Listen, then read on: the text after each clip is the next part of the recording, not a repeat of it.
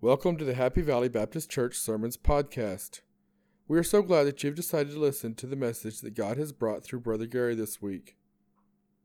This sermon was recorded on Sunday, December 6, 2020, and released on Sunday, December 13th, 2020. This week's message is titled The Three Nails, and the scripture reference is Matthew chapter 27, verses 31 through 35, verses 45 through 46, and verses 50 through 54. My prayer is that this message is a blessing to you. Sit back, relax, and enjoy the sermon. This is called Is He Coming Back for You?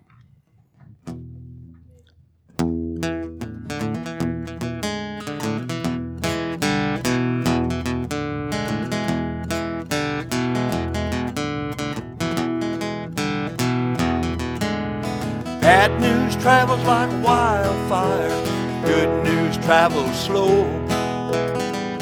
I'm here to tell you good news. Jesus loves you so, and that's good news. And you know who I'm talking to. Yes, you do. He's coming back for his children. Coming back for you?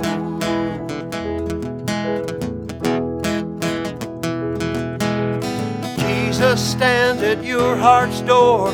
Won't you let him in? He's been waiting all this time to free your soul from sin, and that's good news. And you know who I'm talking to. Yes, you coming back for his children. Will he be coming back for you?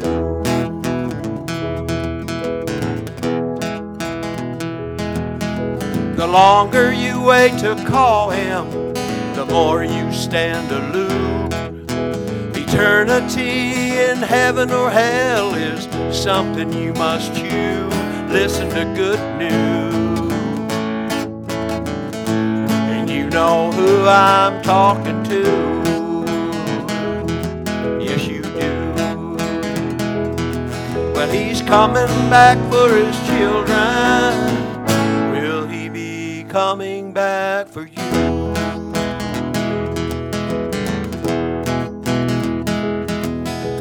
Jesus stand at your heart's door.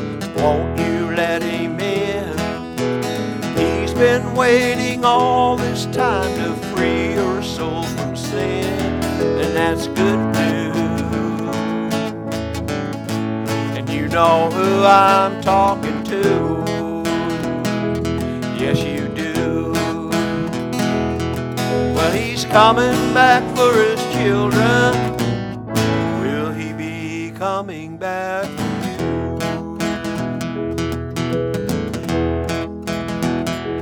Yeah, he's coming back for his children. Will he be coming back for you?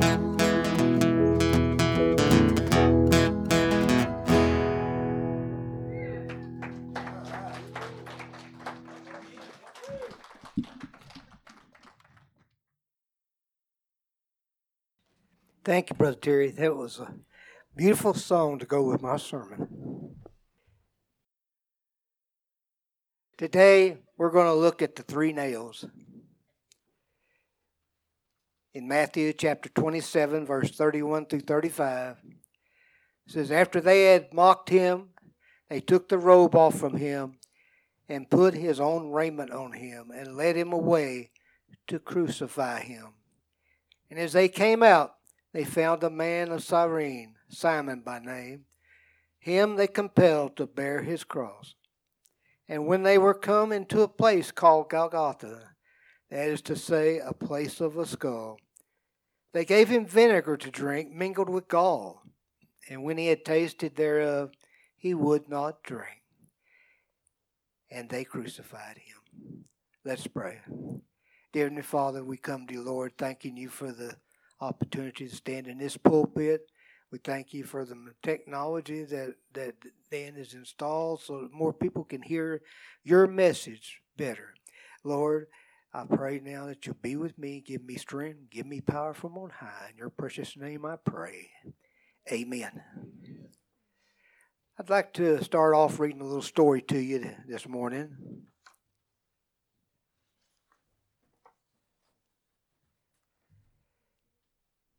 This is a story of long ago, of a man who owned a little store. He said, I was proud to have my name over the door. It was some 2,000 years ago, as I recall, located in Jerusalem, across the street from Pilate's Hall. I thought I had everything anyone would need, and folks would come from miles around, regardless of their creed. The only thing that I had I didn't think I could ever sell was in a corner, shelf three old rusty spiked nails. And then one day a big Roman soldier came through the door. As he walked up to me, it seemed he shook the floor. I said, Can I help you, sir? with a voice I guess seemed frail. And he looked at me with a sneering grin and said, I want to buy some big big nails. Three old rusty spikes is all I have, he said to me. That will do for the job I have. Three's enough. How now how much do I owe you? He put the money in my hand, and I was glad to make the sale. But then I wondered and asked him, Sir, what can you do with just three nails? He said, Did you ever hear of a man called Jesus? The Nazarene? You mean the one who goes about doing good, he said? Yes, that's the man. Well, today I intend to show the world that I am boss. For with these three old rusty spikes, I'm going to nail Jesus to the cross. I stood there almost numb. You'll never know how I felt. I said, Please, sir, don't do that. As on my knees I knelt, he just turned and walked away. And I got up and followed him. I said, Please, sir, I'll buy them back. But he just looked at me and grinned. But in the distance, I could see the howling mob through the tears that filled my eyes. Away with him! Crucify him! I could hear their angry cries. Over the top of all the noise and groans of agony, I could hear the sound of the hammer is that big Roman soldier nailed Jesus to a tree.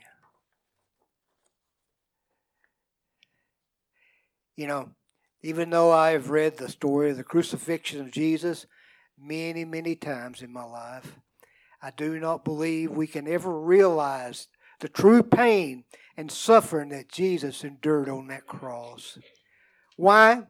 He did it all for you and me and that makes it so precious. Someday, someday when I take my last breath, I will see Jesus face to face. And I will feel the scars in his wrist and feet. And all I will be able to say is, Thank you for loving me. These, those three rusty nails shed the blood that paid for my sins. First of all, let's look at they crucified our Lord. The religious people of Jerusalem, they hated Jesus. These religious people were the Pharisees and the Sadducees. They were very strict in their judistic beliefs. To these religious people, Jesus was a rebel. Jesus preached and taught the common people the love of God. They invited the, Jesus invited the people to follow him. So the Pharisees considered Jesus a threat to their religion. They were always looking for a way that they could arrest Jesus for heresy. They wanted to prove that he was teaching lies, preaching lies. But finally, Judas Iscariot betrayed Jesus with a kiss on the cheek. Jesus appeared before several mock crowds, courts, excuse me, because he was guilty of no wrong act. Even though Jesus was innocent, Pilate released Barabbas, a hardened criminal. The mob of the Jews took Jesus. Getting Jesus ready for the crucifixion, they mocked our Savior. They dressed him in a purple robe with a crown of thorns and a stick in his hand. They chanted, Hail, Hail, King of the Jews! They plucked his beard. They spit in his face.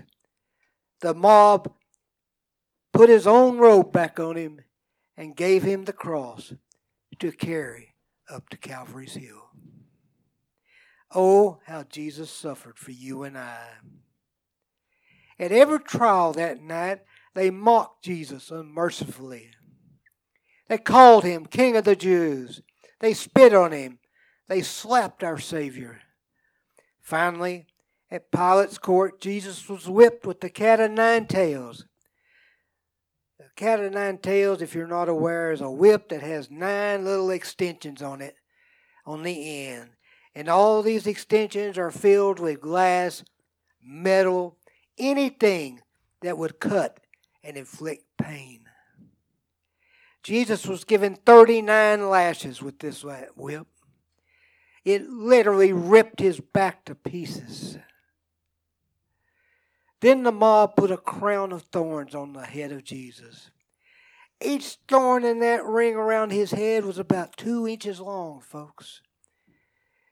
That crown alone caused Jesus to bleed profusely. Then Jesus began his long walk of Calvary's Hill. Why? Because Jesus was guilty of loving you. At the trials, Jesus stood before every judge. Nobody found Jesus guilty of any crime. He was only guilty of loving you and I. Jesus had endured the beatings, the mockery, being spit upon, the unmerciful whipping with the cat of nine tails. Why? Because Jesus loved God's creation, you and I. So weak from what he had gone through, the mob got Simon of Cyrene to carry the cross of Jesus up the hill to Golgotha. What a privilege that was for him. At Calvary, Jesus didn't resist. He did not fight. He laid down that cross. And that Roman soldier drove those rusty spikes through his wrist and one through his feet. Jesus became the sacrificial lamb of God. And notice then that Jesus was separated from God Drop on down to verse number 45. Now from the sixth hour there was darkness over all the land unto the ninth hour. And about the ninth hour Jesus cried with a loud voice, saying, Eli, Eli, lama sabachthani. That is to say, My God, my God, why hast thou forsaken me? There was total darkness for three hours, folks. This was total darkness. Have any of you ever been in the caverns and they turn the lights out? That is total darkness. And that's what they experienced in Jerusalem for that three hours. You could not see your hand in front of your face. One of the most important events in mankind's history was taking place on Calvary's Hill. Jesus hung between earth and heaven. The sins of the whole world was on his shoulders on that cross. And worse than the physical pain he suffered was the mental anguish of being alone. He was alone on that cross. Because why? God turned his back on Jesus. That is why Jesus was alone on that cross. That is why there was total darkness for three hours. God cannot look upon sin. and every sin in the world was on the back of Jesus. For the first time since the creation of the world, Jesus was not with God physically or spiritually. And it was so hard for him. Being separated from God was harder on Jesus than the physical suffering that he endured. Jesus uttered those famous words, My God, my God, why hast thou forsaken me? And Jesus was all alone on that cross. He was suffering a slow death that we deserved, folks, not him. We did. And Jesus bore our sins on the cross of Calvary so that we would not have to. Jesus paid the price for our sins. Then notice that Jesus yielded up the ghost. In verse number 50, and Jesus, when he had cried again with a loud voice, yielded up the ghost. And behold, the veil of the temple was rent in twain from the top to the bottom, and the earth did quake, and the rocks rent, and the graves were opened, and many bodies of the saints which slept arose and came out of the graves after his resurrection, and went into the holy city, and appeared unto many. Now, when the centurion and they that were with him, watching Jesus, saw the earthquake and those things that were done, they feared greatly, saying, Truly, this was the Son of God. So, what happened when Jesus took his last breath. Well, Jesus took the sins of the world with him to Hades or hell, whichever you preferred to call it at that time. There he left the sins of the world. Jesus then set captivity free. You remember the story in Luke where the rich man and Lazarus, they could see each other. One was in paradise and one was in Hades. Well, this is the situation that Jesus went to. He went down to the paradise and he set captivity free and took them to the day's paradise that we have, that your loved one goes to. If you have a loved one passed away that knows Christ, they go to paradise with Jesus. You remember Jesus said to the, in the Old Testaments that he would set the captives free and Jesus had told the thief on the cross that day that today you shall be with me in paradise. This is the same paradise that your Christian loved one goes to today when they pass from this life. Of course, three days later, Jesus resurrected from the grave. He had been laid in there to fulfill his promise that he would overcome death, hell, and the grave. But notice that Jesus was powerful in life and death. As Jesus ministered on this earth, he healed the sick, he made the lame walk again, he gave sight back to the blind, he raised the dead to live again, he cast demons out of people. Yet in death, he was still powerful.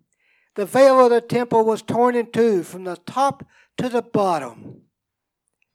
This was a symbol of people, this indicated that no longer did anyone have to go through the priest to, to meet God and to ask forgiveness of their sins.